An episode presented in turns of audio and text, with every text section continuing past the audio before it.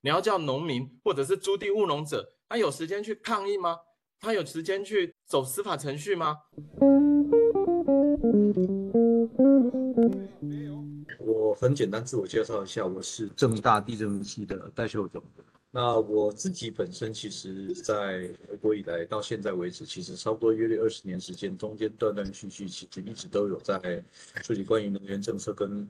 各种。再生能源设施土地使用的问题，那我想我们目前来讲，应该大家多多少少都知道，正好碰上国土计划，我们准备正式进入国土计划时代的同时，其实正在做，政府也正在推动这个能源转型问题。可是我想在外界来讲，顶多知道就是说，哎，今天这个农电的问题，然后渔电的问题，其实很少人真的很仔细的去讨论过，就是能源转型里面。到底什么样是一个可以被接受的能源转型？那我想这一块今天所碰触的其实是当中价值观部分，也可以说是正好在谈能源转型当中最核心、最核心的一部分。那我们今天邀请到的是这个中研院永续科学中心的那个王瑞庚博士哦，那本身是社会学出身的，我想。在这块领域里面来讲，从社会学的面向去切这个公正转型，事实上甚至也还有一个核心的课题，那叫能源正义的那个问题。那所以我想今天应该我们可以很期待大家有一个机会，核心议题里面所包裹的价值面向。好，那我们现在这边我有就把它交给那个瑞庚王博士。谢谢戴老师跟各位哈，我有这个机会来分享一下最近对这个近邻的公正转型的一些看法。也是一个比较简短的一个分享，然后让大家来看这个这么重要的议题，它现在交锋在国土跟整个我们台湾的经营转型哦，两者都是非常非常重要的哈。我想首先我们来看的是，我们社会学来讲的话，至少我的话，我相信正义是一切社会制度的首要美德。那我我整个的逻辑其实会在这一句话里面哦，所以这代表了说我们不同的专业跟价值的的人。民众也好，专家也好，政府也好，其实会碰触到你一个呃需要核心的概念的一个部分。那其实这是需要沟通跟协调来决定的。我在这里不会讲太多的国际趋势。如果是大家要了解公正转型国际趋势，其实那个脸书上你们打公正转型后，会有一个社群。那他其实是那个环境规划学会赵家伟，然后还有蛮多都是现在公正转型的委员，就是他们会定期分享一些国际的。但是我觉得台湾现在其实要面对是台湾的公正转型的地景跟状况哦，其实是蛮跟蛮多国家是不一样的。那我们要找寻台湾怎么样子的公正转型是适合，其实有时候要回也是要回到公正转型这一题到底在说什么。那我首先要强调是说公正转型这一题在。它其实一直是有对话跟竞合的一个对象的，以至于他跟很多讲环境正义，其实呃，他在七零年代的时候，大家如果熟悉空美国的空污法啦，还有很多的环境法案，其实都在七零年代左右出来。那出来之后，他当然就影响石化钢铁业。所以为了这个事情，美国的哈，尤其是北美的工会，其实他们就对于这件事提出了公正转型的概念。去保障劳工在这个环境立法的过程中能够得到保障。对话主题是会随着时代改变的。那慢慢的走之后呢，全球在环境这块现在已经走向净零碳排。那特别是二零一九的时候，欧盟的 Green Deal 里面就把公正转型变成一个它最重要的一个议题。这个时候，所有的对话对象其实就是大家都是在讲说，国家追求净零当中的时候呢，我会造成什么样子的不平等的状况？那要怎么解决？哈，那所以它过去不一定是针对这一题，很很简单跟大家区分哈。如果说是空气污染本身的不平等。那它是环境正义重要的议题，但是公正转型会更偏向要研究的，其实主题是空品政策，它效果如果造成不平等的话，那要怎么样让它的效果是平等的？也就是有一个政策介入源，而不是纯粹科学上或是环境上面的不平等。那同样，气候难民它可能本身是一个正义的议题。但是气候难民在调试政策中的资源不平等的事情，那就是公正转型可能要管的事情了。于是呢，我非常喜欢用的是 IPCC 的 AR6 里面对公正转型的这个定义，因为现在不管政府单位啊，或很多讲公正转型的时候，他们常提的是它的规约性定义。什么是规约性定义？就是说他为了讲述他某一件事情，然后另外就是说做讲一个比较方便的定义。哦，比如说我文化权或生活方式，他可能就不处理了，他专门就处理劳工或者是产业失业这块，那他把它定义下来，特别去讲什么是不遗漏任何人。因为我想公正转型在台湾中文的语境里，几乎大家就是官员也好，很多就是他就不遗漏任何人。但是我觉得这个是帮助了公正转型去传散它，但是也有一点耽误了它。因为不遗漏任何人，那那你也可以说，一个专制的政权，它也是不遗漏任何人啊。哦，大家都要来读什么什么东西，或者是大家都要来追求什么什么东西。那那我们当然知道，公正转型不是这个样，台湾现在也不是这个样子嘛。所以不遗漏任何人，我必须讲，我们首先要搞清楚，如果在刚刚的定义，其实它首先要处理的是一个净零的目标，它必须非常专注的，而且非常主动的由政府。还有主管机关跟就就是主管机关来提出，所以如果你说是做公民教育，要公民素质提升，要公民改变行为，也就是说我们常说的 IEA 也好，我国也好，行为改变的这块，它可能不是公正转型。公正转型特别强调政府在这里面的作用以及职能，那也是公共行政我们非常重视的。那再介入的原则非常重要，就是要最小化这些负面影响，但是让那些受到不平等待遇的人，他的利益能够最大化。那这样来讲，我们就会有近零目标，负面再介入。哎，那我们可以看到，哎，我们怎么好像少了什么东西？那到底是什么呢？我我近零目标难道就会造成负面影响吗？但是我们从社会学，我们从公共行政的角度，其实它的关键在这里面倒是没有被 highlight 出来，其实是政策的介入。一切的开始都是来于我要追求近零目标的政策介入，那它造成什么样的负面影响，以及我的再介入过程。好，接下来我们针对公正转型在净零碳排这一块的情况，不管社会各界你要用什么方法，同不同意盖三阶，要不要用核能？其实我觉得大部分的人是接近共识，二零五零要有净零碳排的。那么对于现在农地这件事情，大致也共知，我不用共识哦，我用共知会有这一些问题的存在。那现在政府是不是也很积极做呢？我觉得是的哦，我们很多伙伴，包括一些老师们。其实都很积极，在开放参与来界定问题的再介入部分，我们用地方回馈啦、检核机制啦、冲突处理原则啦，甚至是我比较少看到争端解决小组，但是我常常觉得也许是必要的哦。其实我们所倡议是多久能够滚动，谁可以来修正这个政策介入的部分。可以用我们国土跟小组里倡议的计划引证监管学做。那么我们同样来看，为什么太阳光电这一题它的张力在哪里？为什么会跟国土产生一个张力呢？我们当然知道，像澳洲这种它可以去做这些的外销的规划了。那台湾这个土地都是很稀缺的。那在这之下，我们二零二五年装置容量密密度，那就比同期二零二五年的德国跟日本要高了。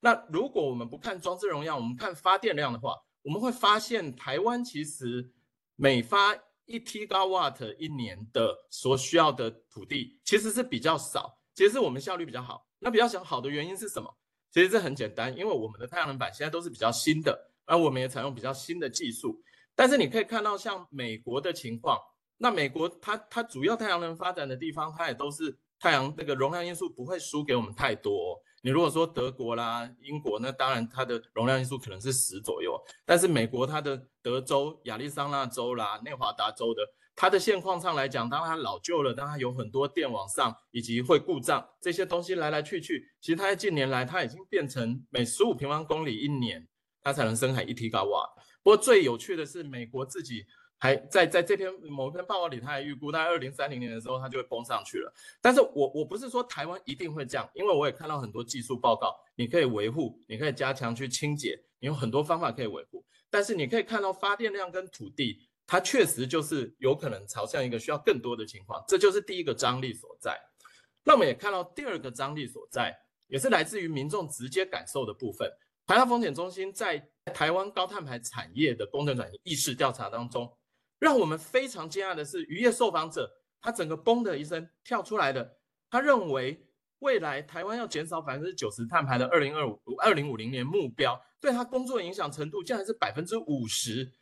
那我们就可以看到，原来渔业最近因为离岸风电，因为渔电共生，你知道近海养殖也都算是渔业嘛。那在这一块里面，他们竟然嘣的一个就掉出来，其实当时我们真的蛮意外。因为有基本金属这样的，就钢铁业啦、运输业、化工业，是我们认为可能会比较觉得啊，这个这也是国外在处理的嘛。国外就是从燃煤电厂，从这个石石化的，尤其是燃煤产业、煤矿业开始意识到，然后这些国家其实二三十年前就开始处理这些问题了。可是，在台湾就嘣的一下，哎，渔业受访者就出来了。那因为我们去年调查的时候，我们没有调查农业，因为农业我们当初是筛选，我们想说跟国外一样啊，你的高碳排产业应该会比较敏感，所以当时没有调查农业。啊，农农业是不是今年底我们调查的时候又会崩出来呢？我们不晓得。但我想这个也是今天政府今天大家跟我们一起会关心这一题的原因，因为一个社会里面，我不会因为国外是怎么样，我那一块的人民我受到，我就会去关心他。重要是他对我现在的生活有没有造成影响。我我生活没有影响，我的朋友，我的同样产业有没有受到影响？立刻就会反映在这上面哦。我不从太阳光电业者或者是政府来出发，因为我听到林江大哥讲的一个，他真正所有东西关切的是底层的权力不对等关系，我就必须 highlight 他。当你在权力不对等关系之下谈这上面的东西，断的源是这里嘛？那在租地务农者之下呢？分配正义里会考虑到什么？你的实际上地租的改变是多少？大家都说地租涨了嘛？那你因为地租涨了，你带来的所得的变化是多少？或者是说我本来一个农产的聚落，结果我我零散化、分散化了之后，它是不是对我带来什么影响？我能够被辅导其他技能吗？我能够转做其他东西吗？像这样农电共生，大家说啊，能不能？能不能？但是不是每一种东西都适合农电共生嘛？我们常换到国外的。一个 model 我们可以看到，呃，就好像就是很简单，就这样处理嘛。那我们政府也做了非常多辨识啦、盘点啦、原则啦、检核表啦，甚至我们要出指引，我们要出评估报告。我觉得这都非常重要，这些都是必要做的。但是我看到国土老师们从联署的时候的主张，一直到现在一路以来，包括说媒体在这一块上会关心的，其实更多已经落在程序正义了，不是这里能处理的问题。他会看到我们地为什么可以这样画？我们可以用变更吗？变更之后是要不归农委会管了吗？还是还是归呢？那变更有没有照国土计划法呢？那我的参与决策的程序又是什么呢？在这一点上，我们就有公民电厂，我们有能源合作社，但是它就没有那么普及，资金也不如电光电开发商那么多，所以我们有没有办法参与决策，去改变这个天平，让公民电厂是我们台湾更多占比的主流？那有没有救济程序？你要叫农民或者是租地务农者，他有时间去抗议吗？他有时间去走司法程序吗？所以在这里的，若是我们的救济程序不是只有司法程序啊，我们需要在公正转型里去处理它嘛。那常常政府就是最没办法处理的，因为它牵涉到生活方式、在地认同啦，只在这个社群连带。可是它真的有那么难吗？我会有一些经验上的研究哦，或者是甚至是大家在国土上真的深入的人，他有时候。并没有政府想象那么难，只是他没有找对方法而已。那因为我觉得农地这一题这边有很多专家，而且上下游已经做了很丰富的考证了，所以我在这里反而不用这个举例，用我自己做过研究的一个主题来举例。二零一八年的时候，我们柴油大客车发生了一个大型的抗争，那它主要就是因为我们要为了空气品质的关系，为了空污的问题，我们要来推动更加严管制十年以上大客车。那其实我自己是作为一个空屋学者来讲，我自己是支持这样的政策的。但是事实上，后来看到整个抗争之后，我深入从二零一八，然后抗争大概结束是二零一九，至少接下来两年，我又去跟踪了整个事件，到底最后怎么样去走到收尾，这样子的一个过程，让我开始看到了第一，这一整个柴油大客车为什么一开始政府没有找到对的利害关系人？它的原因很简单，就是他没有先，他没有掌资讯掌握到，原来整个台湾，因为呃要经营货运业，它要有大型的资本。你现在路上看到百分之六十到七十的大客车，他其实自己是出钱去买他那台车，但是他因为要经营货运业，所以他把他的这个车子的名字挂在在那个大型车行之下，而且他们的资本是非常不对等的。当时整个政策下来的时候呢，找到的沟通的对象其实是大型的车行资本，还有一些大型的产业工会的人。那这些人他其实就是被遗漏了。那他们会关心的问题，其实就会跟大型的的公司呢会非常的不一样。那以至于一开始不一样之后，他就没有被找到，所以在程序正义上他就被忽略了。然后再加上在政策出来，我们当然说啊，为了减少空屋，他们就有一种被污名化的感受。那因为又没被找。就是 Kimoji 不会送，就是说你你因为没有找我的程序正义失当了，我就 Kimoji 不会送。然后因为你污名化我，我又会更在意程序，你每次有没有找我？哦，那但是政府做的很严谨，哇，加码补助不断的加码，那他最后变成对他意见上过的就麻烦了，就是你让利害关心者 kimoji 不会送的时候呢，其实就陷入一个沟通的死循环当中了。但是我们又讲，哎，kimoji 真的那么难处理吗？好在我后来又跟进了好几年，其实 kimoji 的问题，你还是要找对的人跟对的问题，因为是靠行司机，不是大公司，它有什么不一样呢？因为每一台货车去做每年的定检的时候，进入那个我们像我们有车机车也好，你都是要去定检，有没有？每年要定。其实定检那一批人跟定检时的这些规定，跟那一批人其实跟他们是熟悉的。然后找到知道他们真正问题的人，我发现一个事情是，有时候在解决肯认正义的时候，它是一个对等，但是不对价的解决方案。因为我们往往会想说啊，你就换换车补助啦，你加装排烟器补助什么。但在这个研究，我发现，哎，它其实就是哦，原来你原来很多 kimoji 不会送的地方，是我在车定检的时候的有一些早就该改，但是不改毛毛毛的规定，比如说油门要踩几下啦，或者是说什么哪边几号又不方便。结果呢，他们在找对的人的时候，有时候不对价的让他 kimoji 下来，那最后呢，就能够在后面里面，在这件事情上慢慢的走上轨道。但是我也必须讲，他有没有达到原先政策目标呢？可能也没有。所以我们真的很希望说，这整件事情让我看到什么？像当大家在觉得你污名化我，在觉得你没有找我的时候，你加码利多再多的补助，对他来讲。又有点像污名化，然后最后我们都知道，这种环境争议或者是什么管制争议，最后就是落，如果落到一个啊，他们就是要钱啊，钱不够多了，就会进入一个恶性循环，完全没有办法沟通。所以在这件事情上，我们就我就看到说，诶，公正转型一样，当我们在处理这些的时候，一定要有对在地的脉络的理解。那大家都知道，七股的渔业的农地，这很多比如专家，他提出他在地问那个问题，其实也不是适用于其他渔业的嘛。但是我们当然就政府，尤其中央政府来讲，我们不能够每件事情都去深入个案嘛。所以我在这里很快的做一个一个醒思，就是说台湾的公正转型，第一个台湾的劳资关系的传统它就很不一样。怎么样不一样呢？我想稍微了解都知道，欧洲最近就一天到晚在罢工嘛。罢工是他们公民教育里面，身为劳工，身为身为被雇方的一个，甚至说身为佃农也好，我这样子的生产者的一个本来就可以做的工具。那但是呢，在台湾呢？其实是很难的，那那就可以知道我们的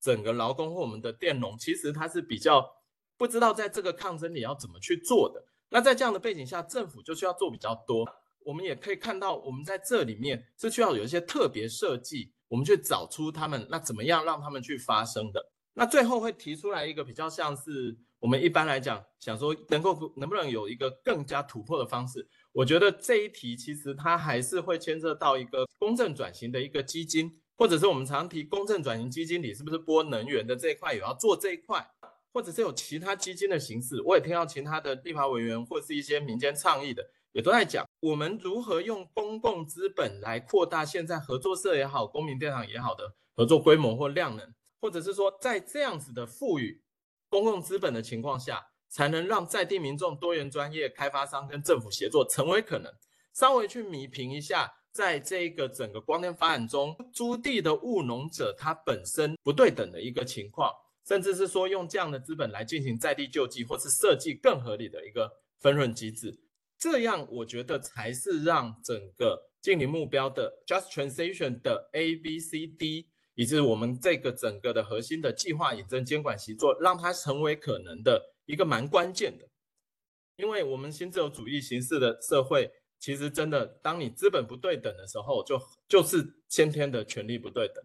那在这里，当然有一些实证上，我现在也在请教一些法律的、金融的专业。那它一般的处理，有一种是把不动产在证券化或设立公司合法股权的一种形式，那再把股权信托方式，然后等等的，那也有积极策略的。比如说，成立在我们气候基金，我们现在气变法里面，其实大家都在讨论未来碳税也好，碳碳费这边收到的，我们到底要哪一些气候基金、公正转型基金？那政府公基金可以投入的比例？那资本里面呢，一个太阳光电厂开发，或者是未来真的有专区了，现在暂时挡下来了？真正有专区了，公股、公司股、民股能够占多少？呃，民间股有多少是给从农者跟在地居民有的能够优先认购的？那么公股呢，又有多少是保障给从农者、租户的，还有在地的弱势者？我可以从公股的盈利里面，我不用认股都可以得到保障的。那我认为在这样设计里呢，似乎是比较是我看到能够让这样子变成比较权力不对等的可能的，那也能把计划、引证、监管、协作呃来放进去。对，那最后在共寻台湾的公正转型的部分呢，其实这也是这是一个就是说在 sustainability science 里面，现在我在这边有担任编辑的工作，那其实我们是蛮希望能够探寻亚洲的一个。我们这样形态劳资形态的一个公正转型，那在这里面有台湾、有日本、有韩国，那在这边我们会蛮认真要探讨这一题，这样子。好，那我今天大概就是看到的东西也是蛮蛮快的，就跟大家做一个分享。好，谢谢。我们很感谢这个王瑞庚博士跟我们大家的分享哦，我想。其实关于那个不正义的问题，其实有一个很基本的元素啊。刚才王博士也是特别提到用上的这个我们新自由主义的这个社会啊，确实如此哦。就是其实比起一九九零年代开始，欧洲在推动能源转型，尤其在德国的情况，其实有一些很根本的差异，是台湾跟欧洲差异极大的地方。就是说，原本的 FIT 结构是为了要给所有的小资、所有的人都可以以我自己的家、以我自己的院子，我们就可以装一些。可是事实上，台湾在推动，大家看得到，目前它的基本架构都是给大资本来进场玩的这个游戏，所以它所思索的全部都是接的密密麻麻，然后极大的面积、极大的暗场。所以我会在这个地方我们讲说，就诚如那王博士所说的情况，就是说这是一个复合性的、跨域性的命题。然后这个问题的思考，也许不纯然是技术的，它有很多社会面向，而这些社会面向有些是来自于制度本身，有些是来自于这个社会的财务金融面向，有些呢其实甚至是来自于社会面向。好，我想我们今天大概时间到这里。好，谢谢谢谢谢谢大家。